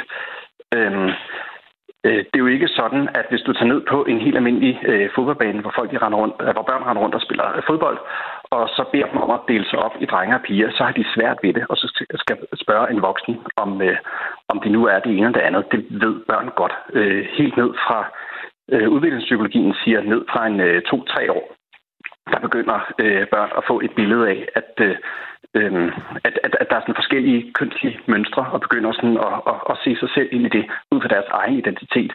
Og øh, øh, børn, de leger med det, og de eksperimenterer, og de har faser, og de gør alle mulige ting. Øh, og øh, det er fantastisk, og det skal de bare have lov til. Øh, dem, der øh, så oplever at være et øh, given køn, øh, de vil så rigtig gerne have lov til at få bragt deres papirer i orden. Og det er det, det her det så skal ind og understøtte. Så det er ikke dem, der sådan lige har lyst til at lege lidt med en kjole den ene dag, og så lige har lyst til at øh, klatre i træer den anden, eller hvad man ellers skal finde på af kønsstereotypiske øh, øh, beskrivelser. Øh, de vil jo ikke efterspørge nyt CPR-nummer, ligesom de heller ikke efterspørger et nyt navn eller andre ting. Øh, det her, Okay. det er børn, som øh, som oplever at være et, øh, et køn, som øh, hvad man siger, omgivelserne ikke forstå, kan, kan forstå, hvordan det kan lade sig gøre, fordi de har jo en liste, hvor der står øh, ting er anderledes. Så lød det altså i Radio 4 morgen i dag. Du kan finde hele programmet som podcast i vores app, og den kan du både hente i App Store og Google Play. Og forslaget her, det får meget blandede modtagelser på Christiansborg. Værdiordfører i Dansk Folkeparti, Pia Kærsgaard, kalder det ligefrem for et overgreb. Det er fuldstændig rappelende vanvid. Altså, øh, det her woke er jo gået fuldstændig amok. Jeg fatter simpelthen ikke, at øh, en regering kan foreslå den slags. Det er et overgreb over for små børn. Det, det kan man simpelthen ikke tillade sig på nogen måde.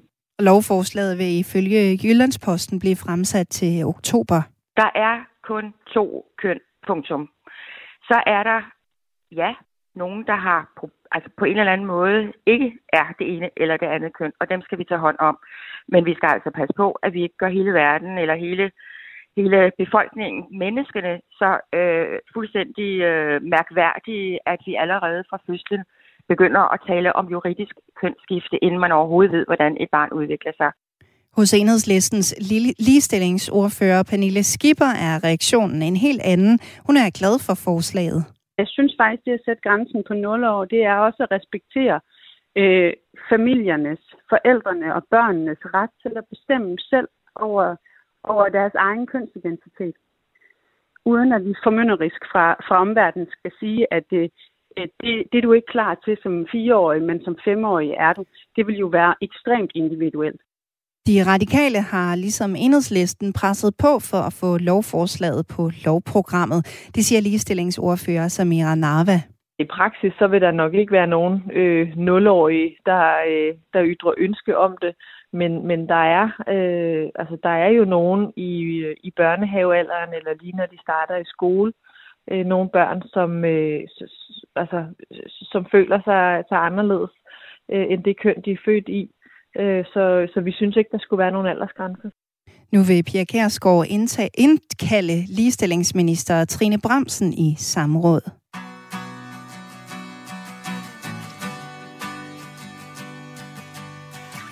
Der er mange ting, som vi ikke kan se.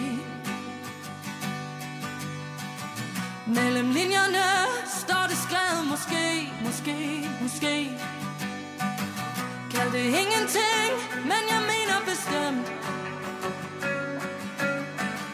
Man er nogen til,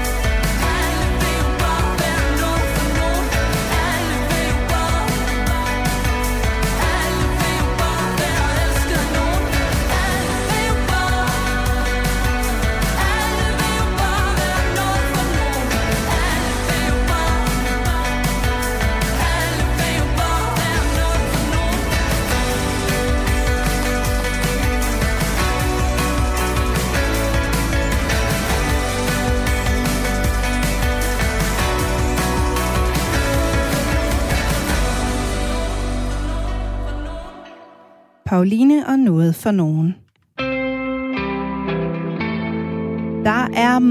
Ting her i tilværelsen, som kan være irriterende, og en af dem er biblioteksbøder. Men den irritation er fortid nu, i hvert fald hvis du bor i Glostrup og låner bøger, musik eller film på biblioteket. Som et forsøg ved Glostrup Bibliotek fra den her uge og frem til juli nemlig ikke længere sende en regning, når du afleverer for sent. Det fortæller leder på Glostrup Bibliotek, Helle Rats. Jamen det gør vi øh, erfaringer fra New York, og vi er blevet nysgerrige på det for at prøve det af her i Danmark. De har droppet alle deres gebyrer for borgerne, og det har vist sig, at der kommer flere lån brugere til biblioteket. De børn og typisk unge, øh, de har fået flere unge brugere, der ikke nu bruger vores ressourcer, fordi de er nervøse for de der gebyrer. Ifølge Danmarks Statistik har danskerne gennem de sidste 10 år lånt færre og færre bøger og andre fysiske materialer på biblioteket. De seneste år har jo altså været præget af coronanedlukninger, og derfor så kan man ikke bruge den periode til så meget statistisk. Men fra 2015 til 2018 faldt de fysiske udlån med 16 procent. I flere amerikanske stater har man succes, med succes forsøgt sig med de her bødefri biblioteker. For eksempel så har folkebibliotekerne i både Chicago og New York oplevet en stigning i udlån og antal brugere, efter at man har droppet bøderne for bøger, der blev afleveret for sent. Og derfor så håber Helle Rats også, at tiltaget i Glostrup kan få især flere unge og børnefamilier til at bruge biblioteket. Jeg læner mig op af forsøg andre steder, og så øh, går vi ud med det her, og så håber jeg, at øh, de unge også får øje på det. Jeg håber også, der kommer nogle børnelåner tilbage. Vi, vi ved, og ved eksempler, at der er børnefamilier, der ikke har lånerkort til deres børn. Fordi hvis det nu bliver forsinket, så skal du aflevere gebyr for tre børn, eller to børn, eller hvor mange du har. Ikke? Øhm, og så løber det altså op. Men selvom det er et interessant besøg, så er det ikke nødvendigvis den smarteste måde at holde butikken kørende på. For det kan et interessant forsøg, så er det ikke nødvendigvis den smarteste måde at holde butikken kørende på. For det kan altså betyde, at bøgerne ikke kommer retur. Det fortæller Pau Østergaard Jensen, der er lokalpolitiker i Albertslund Kommune, og han er formand for Social- og Sundhedsudvalget for Socialdemokratiet, og så er han formand for organisationen Danmarks Biblioteksforening, som varetager de danske folkebibliotekers interesse. Jeg synes, det er en rigtig god idé, at øh, man gør det som et forsøg for også at følge, hvad der konkret sker i situationen. Øh, og der er en række afledte effekter af det, hvis, øh, hvis øh, alt efter hvordan det går. Altså, det er jo ikke 100% sikkert, det går, som man drømmer om på Glostrup Bibliotek, men jeg synes, det er smadret spændende at prøve det af. Og så må man jo se, øh, og, om, øh, om bøgerne kommer tilbage. Jeg kan forstå, at de også sender rykker ud alligevel, og, øh, og der i, i sidste ende, hvis bogen aldrig kommer tilbage, så kommer der også en regning hvis, øh, til erstatning for bogen, sådan som der også gør i dag de steder, hvor der er gebyrer. Så øh, må ikke bøgerne kommer tilbage. Øh, jeg er mere bekymret for øh, spørgsmålet om de der, i Glostrup er det så 45.000, jeg ved andre steder er det mere, Mm. øh, i gebyrer, man taber på biblioteket. Hvem skal, så, øh, hvem skal så dække det? Fordi det er jo midler, der går, til, der går for andre aktiviteter på biblioteket, hvis ikke byrådet i Glostrup øh, går ind og dækker de, de tabte gebyrer. Hvis forsøget i Glostrup ender som en succes, så kan Pau Østergaard Jensen godt se Danmarks Biblioteksforening støtte en lignende ordning flere steder i landet. Det kunne jeg godt, hvis øh, det her forsøg øh, viser sig at løse, løse sin funktion, kan man sige. Altså, det er jeg helt åben over for. Men det er jo ikke noget, vi bestemmer på den måde. Det skal vi jo gøre i dialog, fordi øh, bibliotekerne er om noget udtryk for kommunal selvstyre og ser forskelligt ud ude i landet. Så, og det skal vi have respekt for. Jeg tror, det er meget vigtigt, at det lokale bibliotek er i synk med øh, borgerne i de lokale områder. In my bed, got me dreaming here for days. Oh, it's like a drug. When you're near, I can keep my hands away. I can't give you up. Something about you, I don't know what it is. Something you didn't know that I missed. When you're near, I can't keep myself away from you from you. Darling, don't you like it, like it too? Then tell me, tell me how it feels so good. Darling, don't you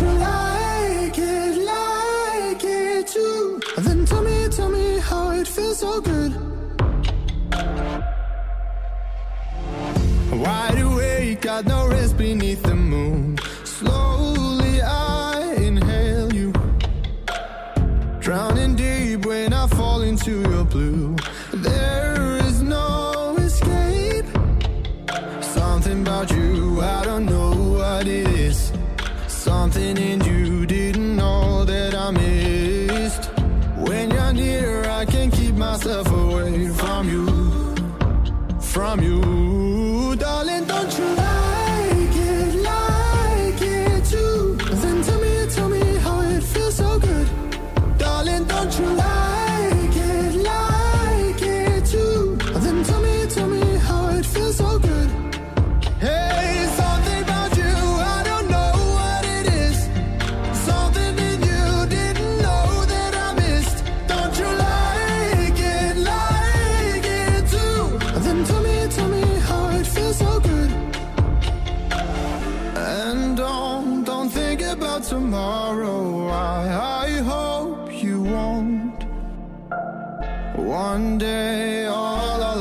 and I know. Yeah, I know. But darling, don't you like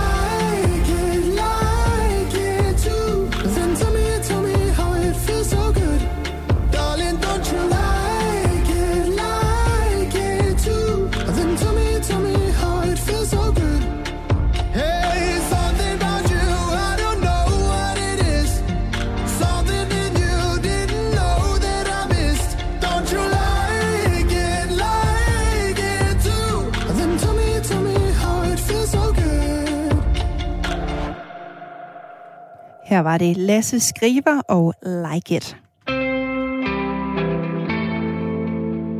Og så takker Aftenradio så småt af for i dag. Vi har været vidt omkring. Det handlede om juridisk kønsskifte, formandsvalg i Storbritannien, fiskevelfærd, cybersikkerhed og det nye parti Danmarks Demokraterne.